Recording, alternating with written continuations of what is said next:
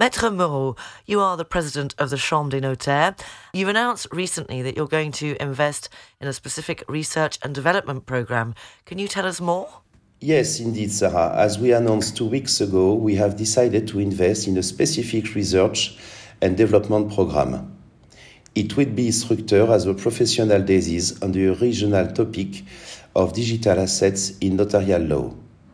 We want to play an active role in digital issues first for our company and also for notaries across France. So, how does this project work exactly? A PhD student is about to join our authority in early January and she will have two missions during the next three years. First, to launch a legal analysis of the situation and find ways to adapt the first positive laws which relate digital issues to notarial instruments.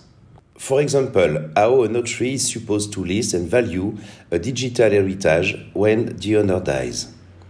Second, to set up an information hub and offer training courses and workshops on the topic for notaries in the department.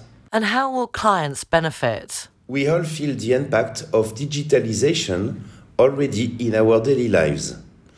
In both positive and negative ways, the real consequences will continue to become more evident at all stages of our personal and professional lives. I just mentioned inheritance rights, but we can talk about everything relating to, as we say in French, le patrimoine, patrimony, meaning assets, holdings, properties, but also creative works, finance, and insurance contracts. As a lifelong partner, it is essential that your notary embraces digital concerns and fully understands legal evolution in this regard.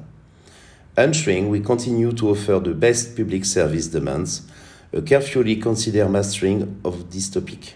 This is what the program is all about. Merci à vous, à bientôt.